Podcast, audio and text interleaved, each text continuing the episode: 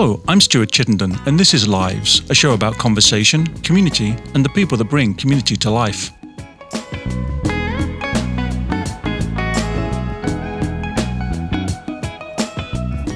My guest today is Laura Burhenn, the singer songwriter behind the Mynabirds. Not only will we be in conversation, but Laura will also perform a few of her songs for us live in the studio.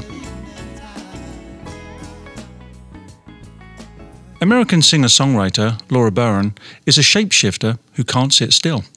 Since 2010, Laura has worked under the moniker The Mynabirds, releasing four critically acclaimed and stylistically different albums on Saddle Creek What We Lose in the Fire, We Gain in the Flood, Generals, Lovely Lies, and Be Here Now. She has also toured as a member of the Postal Service and Bright Eyes, helped found Omaha Girls Rock, a non-profit helping young girls find their voices, and in 2013 gave a TEDx talk based on her New Revolutionists portrait project, exploring what it means to be a revolutionary woman in this day and age.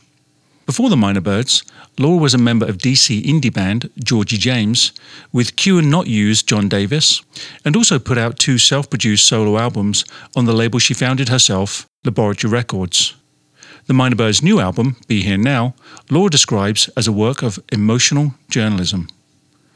Laura, thank you for being in the studio today. Thank you so much for having me. So, I, I have some questions, most of which I probably won't get to. but I have my first question. But just before we went on air, you said that you had a flow in mind for our conversation.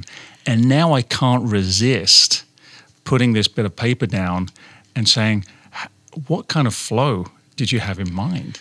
Oh, okay. So I tend to write a lot of um, socially conscious, uh, politically aware music. It kind of comes from my background in the DC punk scene, uh, growing up in Washington, D.C., with Dischord Records in the background.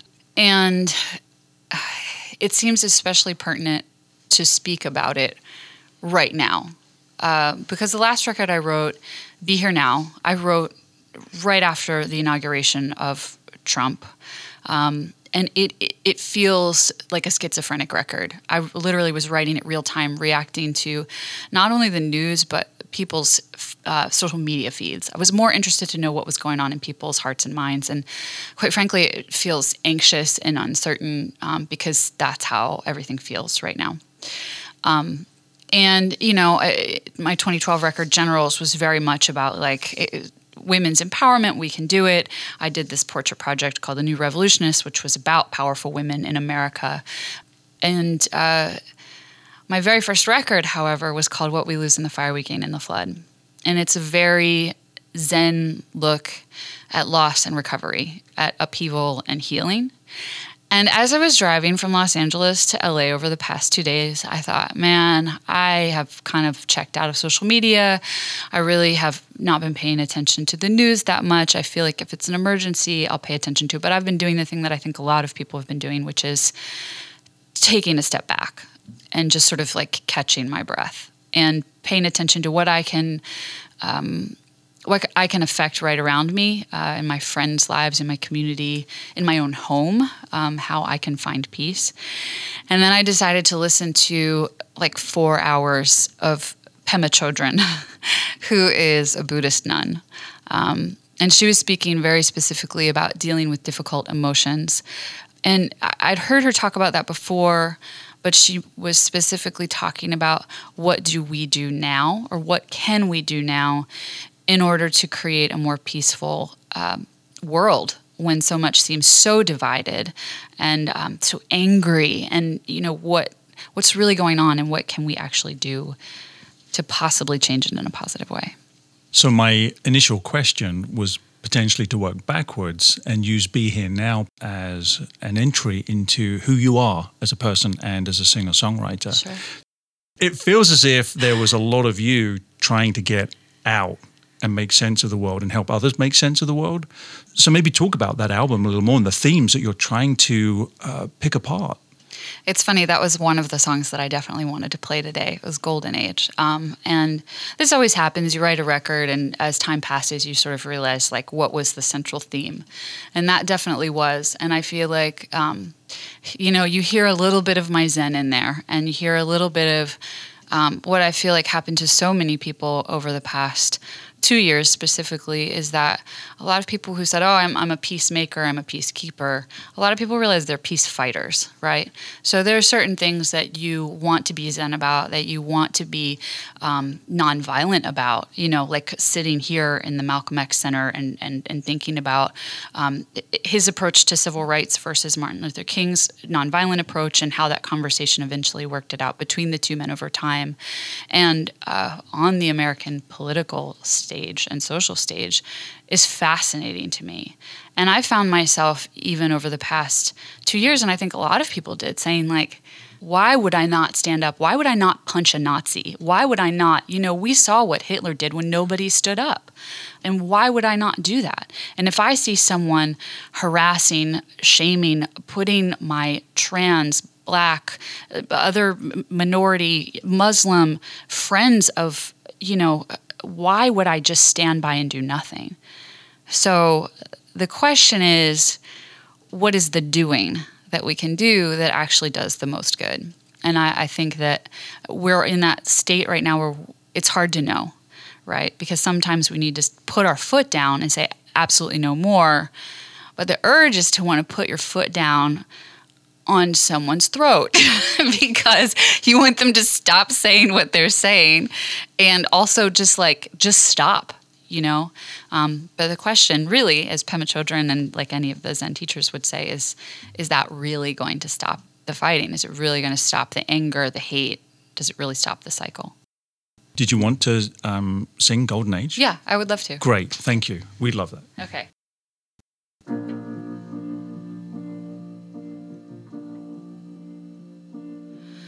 Can you show me a good trick? Show me some magic. Can you pull the whole world from my ear? I hate how the best things keep disappearing, like Leonard and Bowie and the ice caps here. And we're left with this ignorant bliss. When we find a good thing, we can't hold on to it. The golden age, it sure was great. The sun was so pretty, we couldn't look away. Now I can't see my brother my sister or mother through the rose colored glasses of my own news feed and the sermon I'm giving in this new algorithm. It's falling on deaf ears because the choir already believes. Tell me where are our heroes? Are they stuck at the wall? Cause we got some real villains to stop before they kill us all. The golden age, it's ours to save. I hear the bells ringing. Are you awake?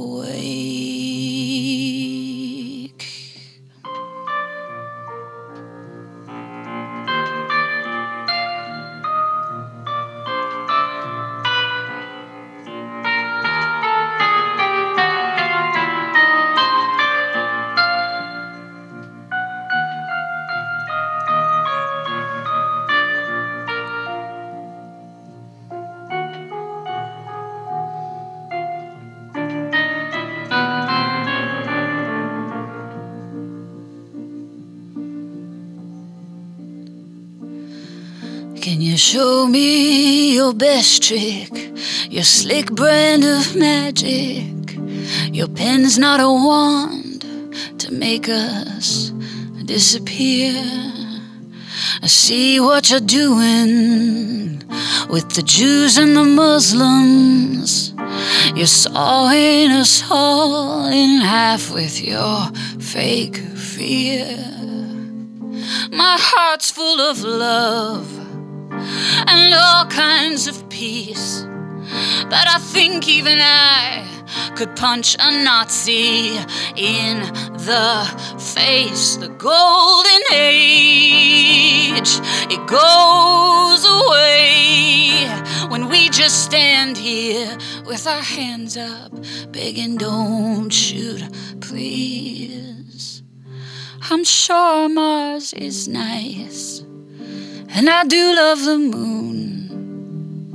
But this is my home, and I'm not leaving anytime soon. So call if you need me, and I promise I'm there with a thermos of coffee and cups to share. I'll be out on my island until the dawn breaks hanging out with the night watch. My lamp raised.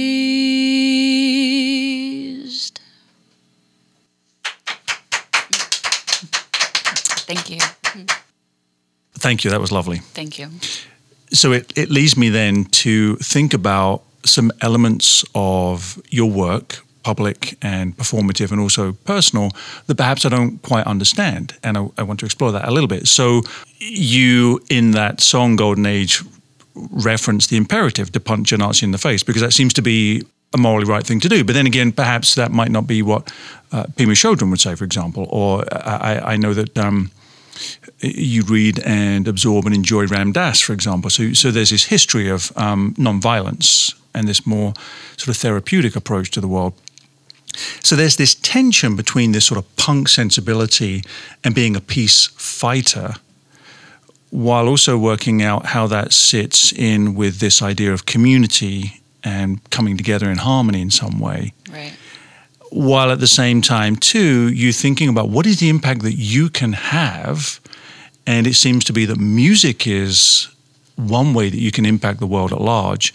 So there are all these things, I think, all these dynamic things happening together. And there's no real question there. I'm just trying to make sense of how you balance all these things. Me too. um, yeah, I, I, don't have any good answer except I. It was really. It, it, feels good to hear someone talk about meditation and practice, because uh, it it reminds us that we're all human and flawed, and we have our inherited tendencies, what we've been taught our whole lives, what trauma triggers us to do, um, and then that we can just continue to practice and get better as human beings. So, peace fighter, right? I've used that term, and I've thought recently about, you know, you think about how it might feel good to punch one Nazi in the face and stop one Nazi, but how do you actually win the that war? I don't even like to call it a war because I just think I've realized a couple things recently. I believe that humans are fundamentally good. I don't believe that there's good and evil. I think that we're just more like holistic, very complicated. There's some light and shadow, and you get some gray in the middle. And so it's really like a balance, and how can we bring things into balance? We have all these problems, right? So first of all, Golden Age is is like kind of a love letter.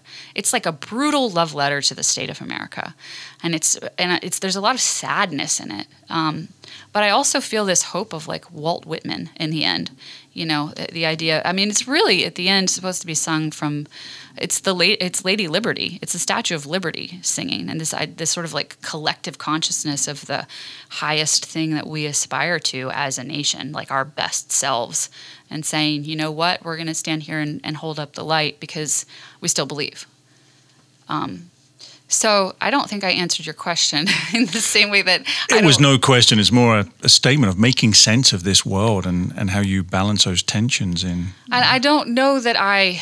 I try. I think I try in my music to show some perspective and to show my struggle within it, because I think that the more we can acknowledge that everybody struggles, the more we could probably sit down and have some conversations about what the struggles are.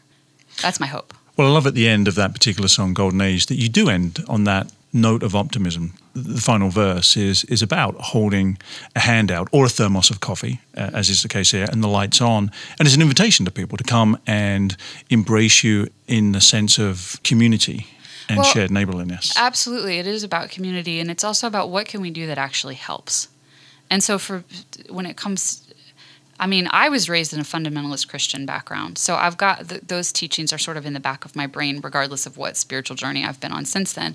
But this idea of like breaking bread, providing the story of the loaves and the fishes, you know, or turning water into wine, like what are miraculous things that we can do that nourish people when we are in, when we come together in community? And sometimes it's the simplest things, you know. I, I was really I don't even know why I'm bringing this up, but I was really struck recently. People have been talking about Mr. Rogers a lot um, because there was a documentary that came out about him, and that episode where he brought uh, the policeman in and he washed his feet, and just like what a what a revolutionary act it was in such a simple, understated way, you know. And to be clear, if I'm remembering this correctly, was the policeman African American? Yes. Now I think it's a it has an added depth to it about um, this officer this man of the law. You know, we've seen a lot of police brutality, um, particularly against unarmed black people, and it's it's horrific. But to be reminded through watching this, you know, vintage clip, that that's not always the case, and that there is good. There, there's good. So we started with "Be Here Now," which is the latest album, and your road trip to, to get to here from LA which was yesterday, uh, overnight actually to this morning. So why don't we go from here and jump all the way back? And let me ask you to describe your childhood. Oh, wow. Okay, that's deep. Um, I grew up in Western Maryland, um, son of son. Whoa, where did that come from? Past lives coming you, out here. You really have opened up to the universe. daughter. It's really funny. I always joke because I always said I was the son of the, a preacher man because my I loved Tori Amos growing up, and she was the daughter of a, a Methodist minister. And my mother was raised by foster parents because her mother committed suicide when she was a baby, and uh, her foster father was a Methodist minister. So I always I think that's where that comes from. Um, but raised by my mom was a nurse, my dad was a merchant marine. We had a little farm. I had horses. Um, I was really encouraged from a young age to sing and be creative and be kind of wild and question authority and um, yeah, just like grew up in a small small town. Eventually went to high school in Boonsboro, Maryland, which is a tiny town. Um, I think part of why I love Nebraska and Omaha so much is that it reminds me of someplace between living in Washington D.C. in my later years and then the rural area. So it's got some of both of that, and um, I really I've I'm grateful for organizations like Girls Rock and you know what Brigitte is doing over at the Union and things that are happening that sort of let kids with a lot of creativity know that they are not misfits or outcasts that they're actually visionaries and you know so I love I love that.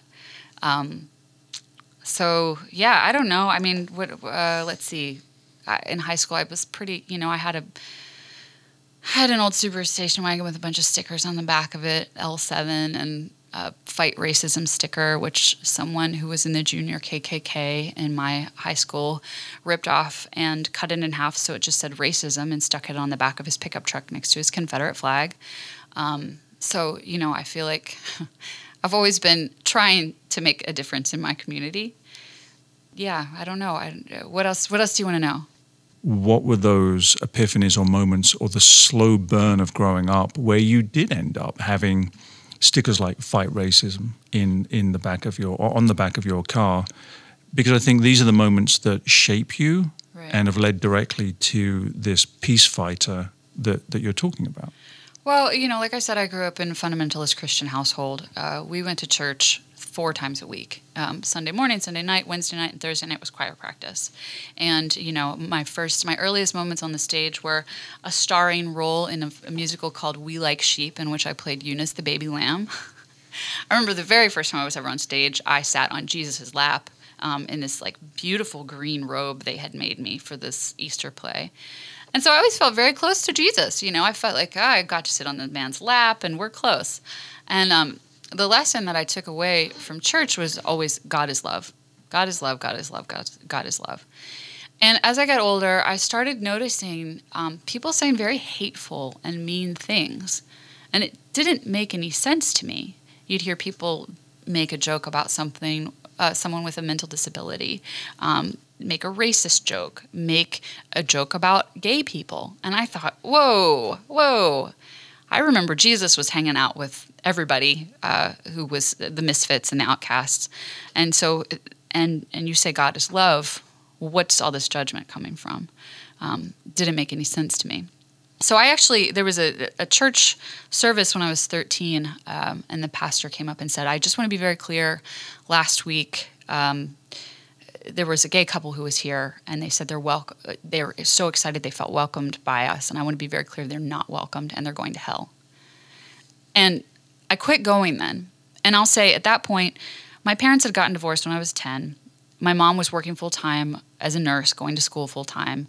Um, so she, somebody else had taken me. Well, she felt really kind of abandoned by that community. And this is no, this is just my experience. This is no statement. I'm not trying to make a blanket statement about it. There are good people everywhere. There are people who are unkind everywhere.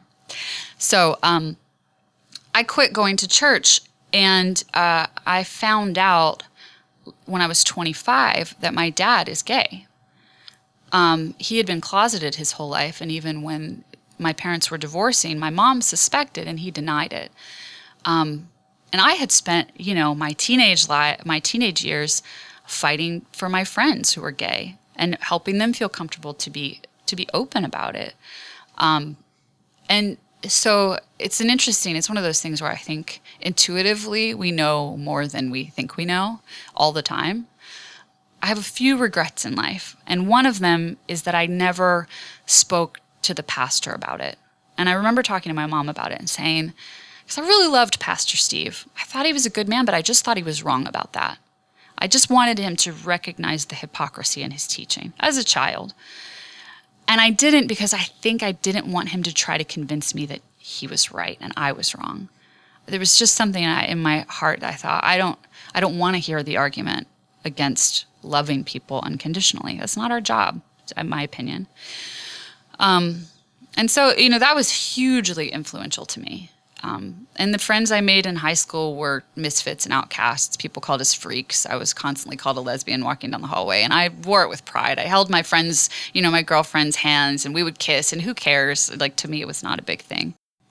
When did you know, and how did you know that music, musicality, writing songs, performing was a part of who you are? Forever. Um, I my mom always says that I sang before I spoke. Um, she used to make these little ooh pitches, and I would match them. And so um, we had a piano, and I, I started taking piano lessons when I was five. And from the time I was five, I said I wanted to be a singer. I want to be a singer. I want to be a singer. And I remember laying in bed and imagining what my show would look like. And in my child's mind, it looked like one part Cyndi Lauper like with that kind of an amazing outfit, but on our church stage, which was like 1970s brown carpet, which is hilarious that that was I was like it's going to be huge with this all this tulle and the skirt and like you know the eyeliner and the hairspray. Um, yeah, I always it's funny that you ask that because I feel like recently in my career, you know, you as much as you don't want to measure or compare, you do. And so I think, wow, how many records have I sold? How many listens do I have? How many blah, blah, blah. So I've really had to come face to face with why is it that I do what I do? And what, what am I really here for? What's my purpose? And I, I feel um, very certain that I'm not a performer. Um, I'm a, it's something different that I do. It's something between like being an observer and being a teacher and being a healer and being a poet and uh, being a friend, you know? Um, and that it's somewhere in the middle of that. That's what I'm trying to do with music. Is now a good time to play something else, do you think? Sure. Or, okay. Well, um, speaking of going all the way back to the beginning of my life, maybe I'll play a song from my first record, which is um, a very Zen look at the world. It's called Ways of Looking. And it's based on a, um, a poem by Wallace Stevens called 13 Ways of Looking at a Blackbird sort of based on it. Okay.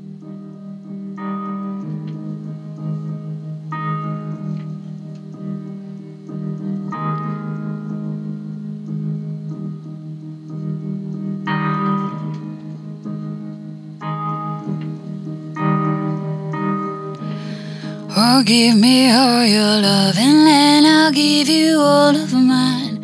We can wash out all the red flags, hang them on the line. If we paint into the corner, we'll wait for it to dry. We can take our time.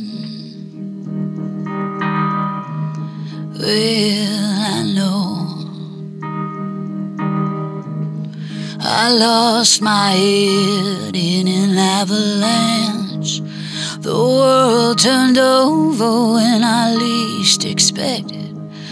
Buried me under my great plans. Why can't it ever be easy? And then all the sparrows and the cornlets, they played their own version of taps.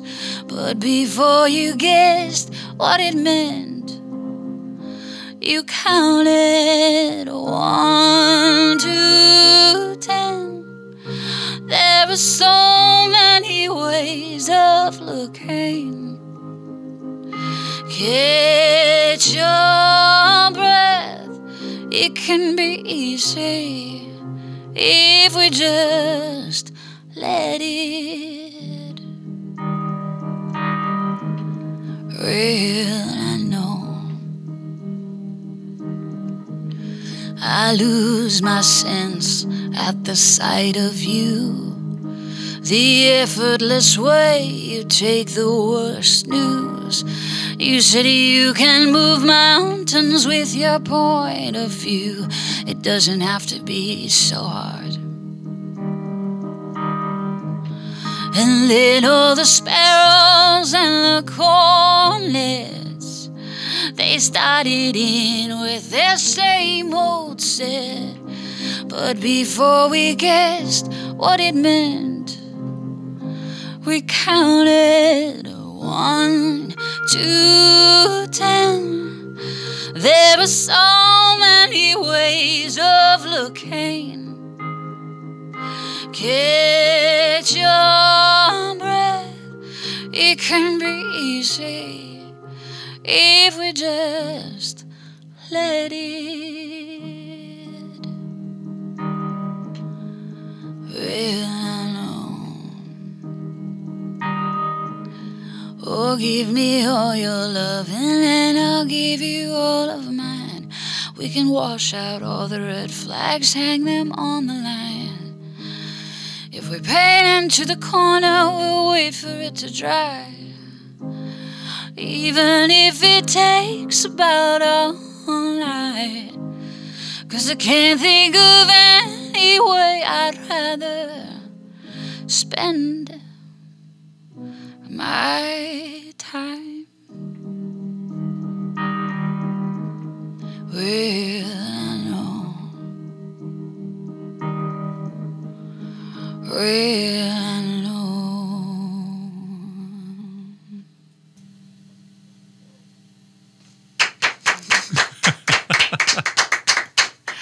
Thank you. I hope you're going to fill that out with like crowds of applause. No, I think it's actually going to make it really clear that mainly because I want people to be really jealous, actually, because it's a real privilege, yeah, you know. well, thanks. Um, we talk in order to make sense of the world, both our interior landscape and also the exterior landscape that we encounter. We know ourselves in relationship with other people. It's how we make sense of being human. And it seems to me, in some way, that you spent a musical career continually exploring what it is to be Laura and also what it means to be people in the world. But there seems to be this perpetual questioning and this perpetual outrage inequality combined with this consistent holding on to the fact that humans are fundamentally good. And so I wonder if you think back at all the records that you've you've created, is this a consistent thread that runs through them all, or do you see them as very of the moment that you created them? Um, both. I mean, I, I think that I tend to write in the moment um, a response or a reaction to what's happening in the world. Um, what we lost in the fire, we gained in the flood.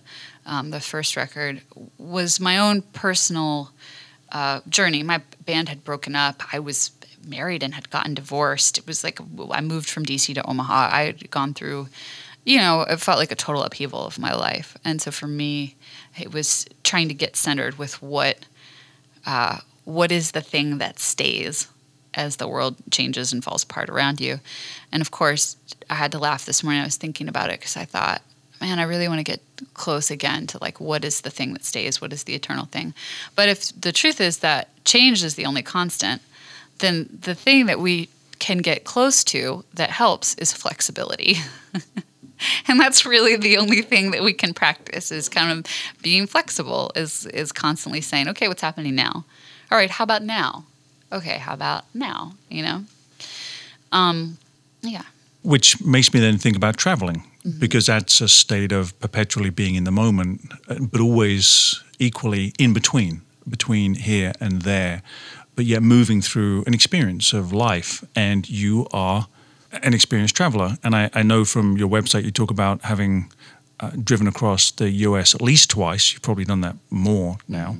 Um, and I know that you've traveled around the world too, both for pleasure but also performative work and recording work.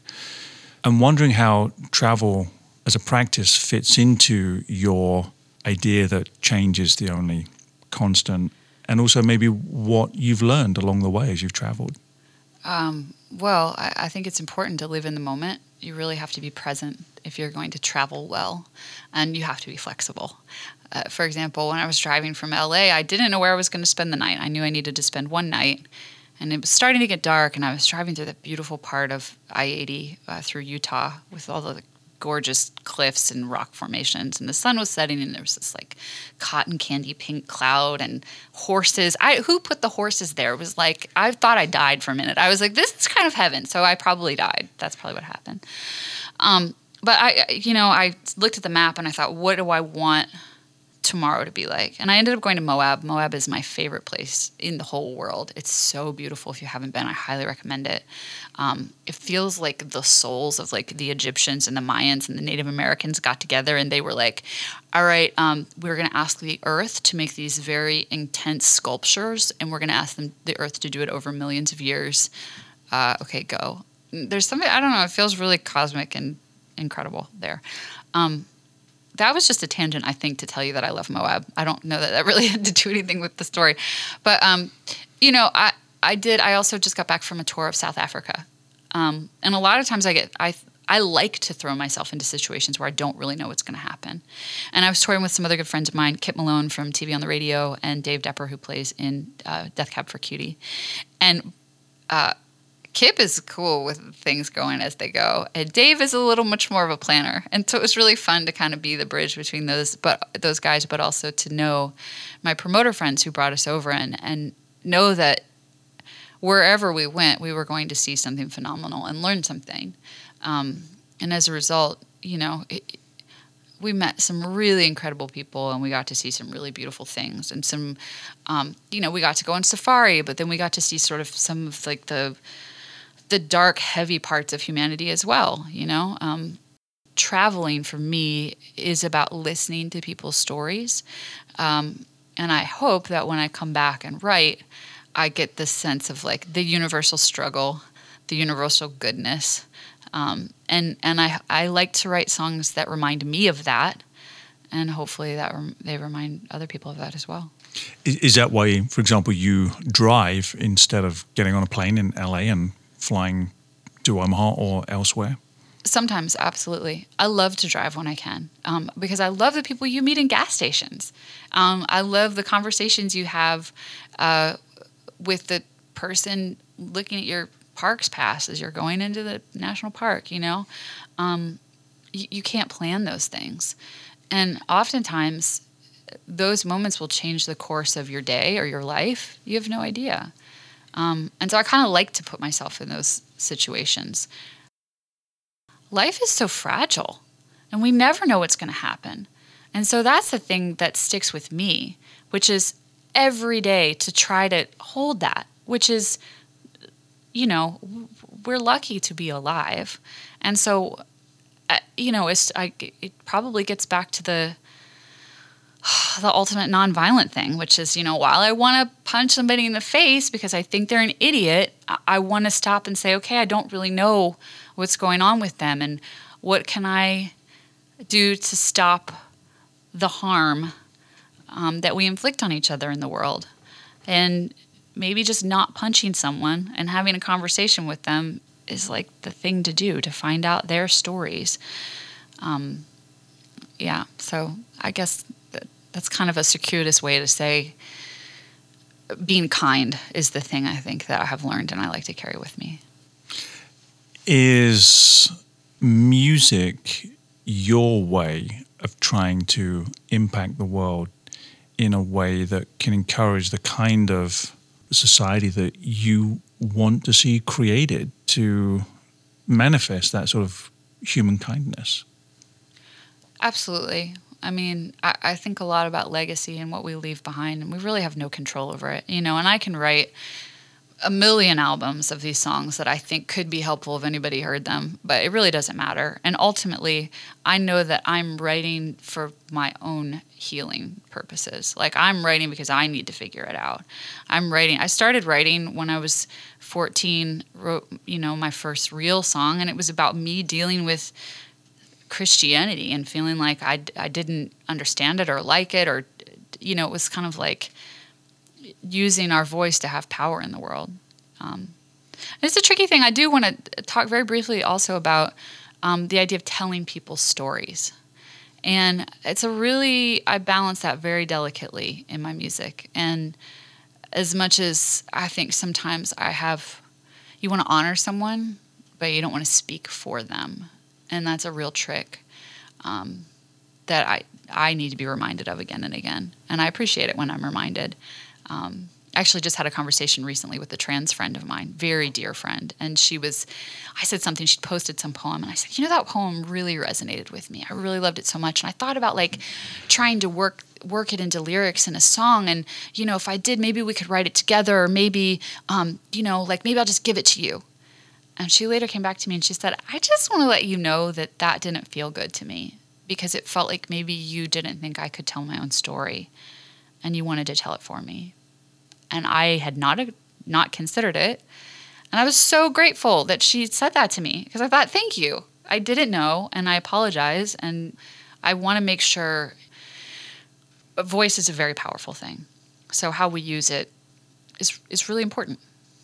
I want to touch on the other ways, perhaps, that you manifest some of these themes that drive who you are. And we've talked a little bit about music, but there was the TEDx talk you did in 2013, and it was about a project called New Revolutionists, mm-hmm.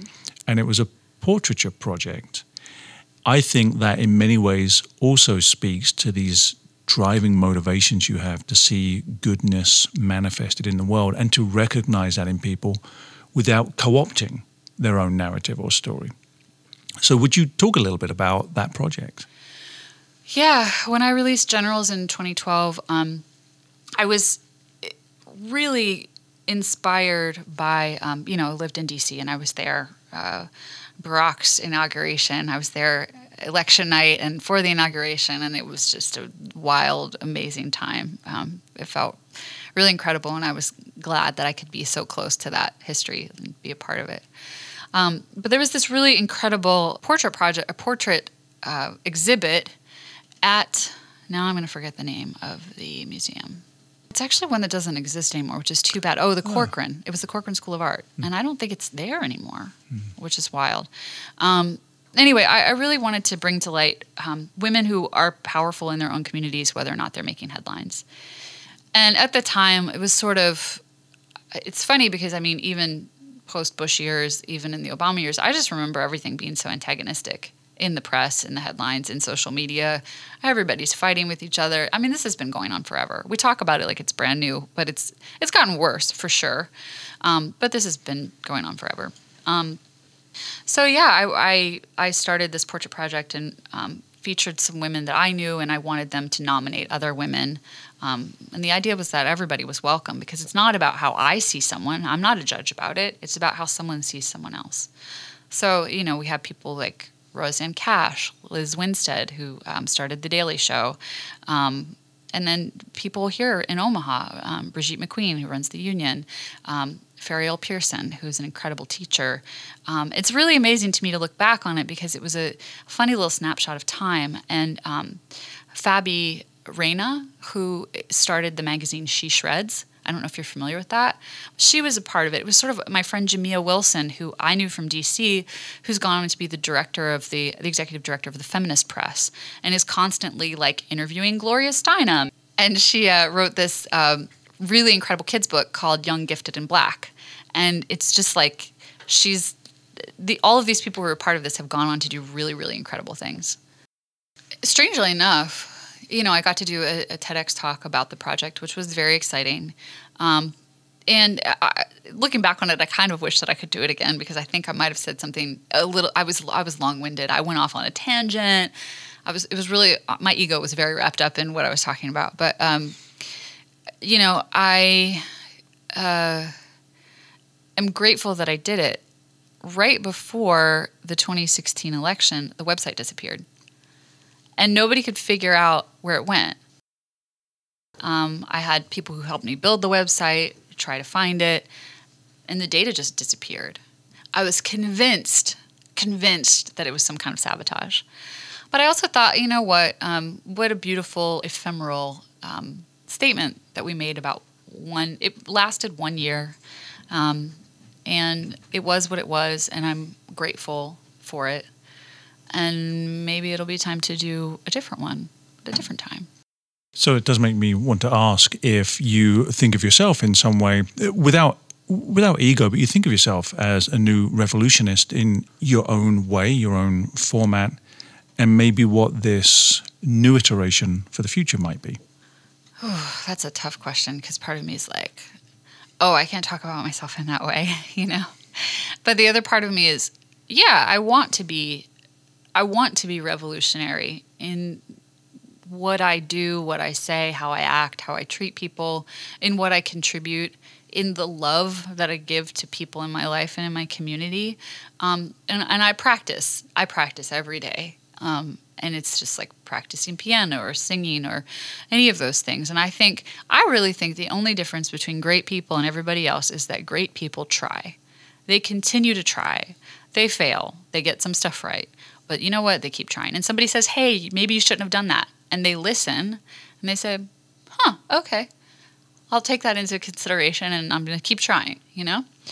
I think that's the best we can do. So, as far as my next iteration, I don't, haven't really figured out what that's going to be. Um, what is there to say that hasn't been said?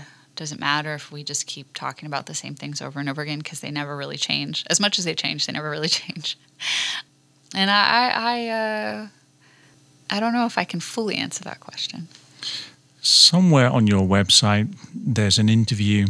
I remember one specific reference, and I can't use the full expression because this is community radio and I'd have to bleep out one of the words but it references a tortoise and being a tortoise because uh, with Aesop's fable, it, it's the tortoise that that wins a race over time because of I think what you were just describing, taking the talent that you have, but working it every day, putting the effort in, uh, making uh, practice and perfection and consistent effort a key part of being in the business of what you do.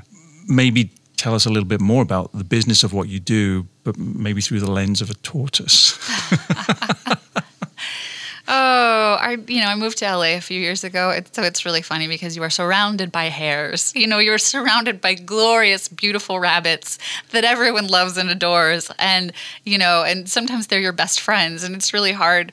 You're like, I'm so happy for you, and I am so jealous, but I'm not going to say that out loud. But I'm so happy for you, um, and so I think that part of uh, part of what I practice is trying not to judge myself, which is really hard, you know. And you'll have some thought come up that you don't like, like a jealousy or whatever it could be, um, and just sort of let it come up, and then kind of laugh at yourself because you're human and everybody has those thoughts, and that's okay. But it's like, what do you want to do with that energy from that emotion? Is the more important question.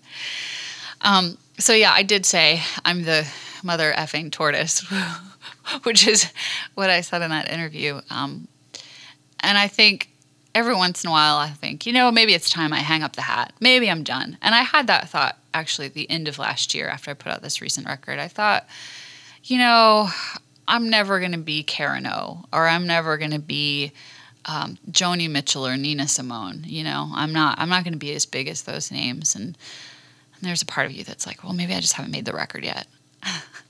but also, it's sort of like the fact that I get to make music at all opens so many doors to so many conversations that you have with people um, and so much other work. And what I came face to face with this year I did this New Year's retreat with some friends, which is that I never just said I wanted to be a singer. Yes, I said that, but I also wanted to um, be an artist and travel the world and and do something that had some kind of like a social impact and work for social justice and um, and and help other people. So I think that's sort of what the the tortoise approach is, which is realizing that you're never really there. And so every day is just sort of being present in the now and saying, okay, well, where am I now? Okay, cool. Right, where maybe I'll go in that direction next, you know? And I think uh, for me at least, I, it allows me to be a little nicer to myself and a little less depressed, a lot less depressed. I think my tendency is towards depression, being very serious and depressed all the time. Which seems ironic given how joyful you present yourself to the world and certainly how joyful this hour has been. Well, I'm I'm glad. I'm glad that we've all felt I felt joyful too. I mean, that's the thing when I sit alone in my room in the dark with my notebook writing about how I feel, like of course I'm going to feel depressed because I'm lonely, which we all are. But it's nice to come together and be together in our loneliness, to not be alone in our loneliness. That's where joy comes from. So let's let's close with two things in, if I may. Sure. Um, the the last thing would be to request a, a final song, but just before that, I've been just by the nature of this interaction, I've I've been asking some questions, and I'd rather stop and just say to you, what do you want to say? what do I want to say? I feel like that's the question I'm asking myself my whole life. What do I want to say? It's like, what do you want to leave behind? Uh, that's the question I would ask. What do you want to leave behind? And I think it's really important. We can't control legacy ultimately. It's kind of up to the world and other people what happens with our memory and what they want to make of anything we do or say. But I think it's important to have some intentionality there. And so when we come face to face with the person who is the real jerk, who is saying really racist, awful things, and we have the option to punch them in the face or maybe do something better, to sort of catch yourself in that moment and say, what do I want to leave behind? Is it okay if we close on a song? Yeah, I just have to figure out what song I'm going to sing. Okay. Um, maybe if I did What We Gain in the Fire, which is the first song from the first record. Be beautiful. Which is a weird left field thing. And I may have to start it again because I haven't played it in a long time, but we'll see how that goes.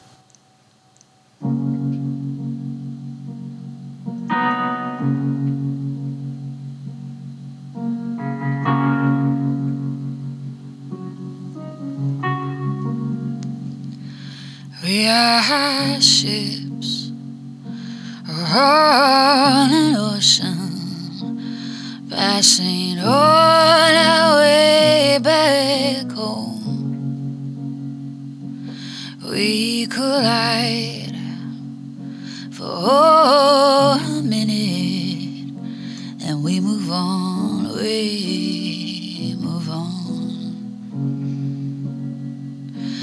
I got something I don't wanna lose. I'm not ready to leave you.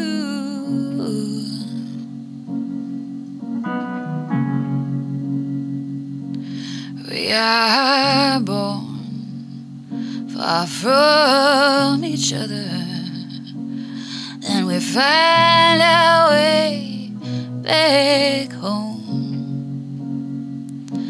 And though the road it seems familiar, we're just remembering where to go. I got something I don't wanna Cause I'm just starting to remember you. Cause what we lose in the fire we gain in the flood. What we lose in the fire we gain in the flood. What we lose in the fire we gain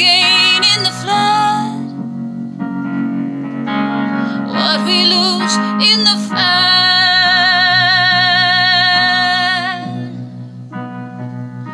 is never gone.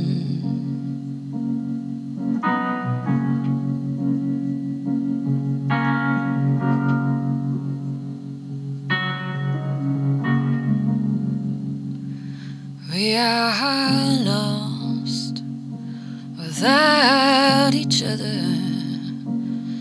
as we make our way back home.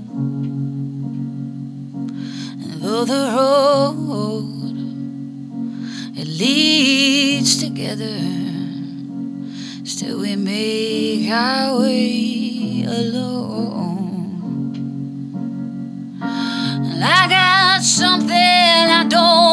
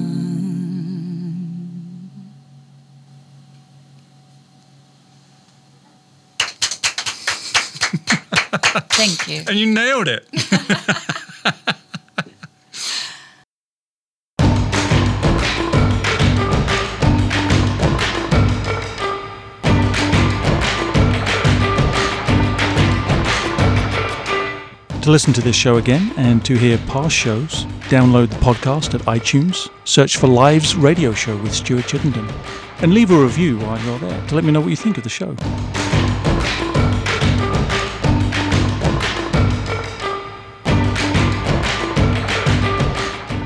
Lives Radio Show is supported by Humanities Nebraska, inspiring and enriching personal and public life by delivering opportunities to engage thoughtfully with history and culture. Learn more at humanitiesnebraska.org.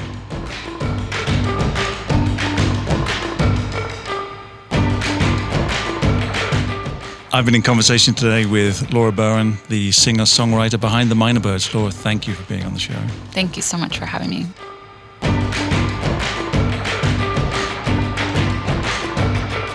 This is so lovely. Thank you.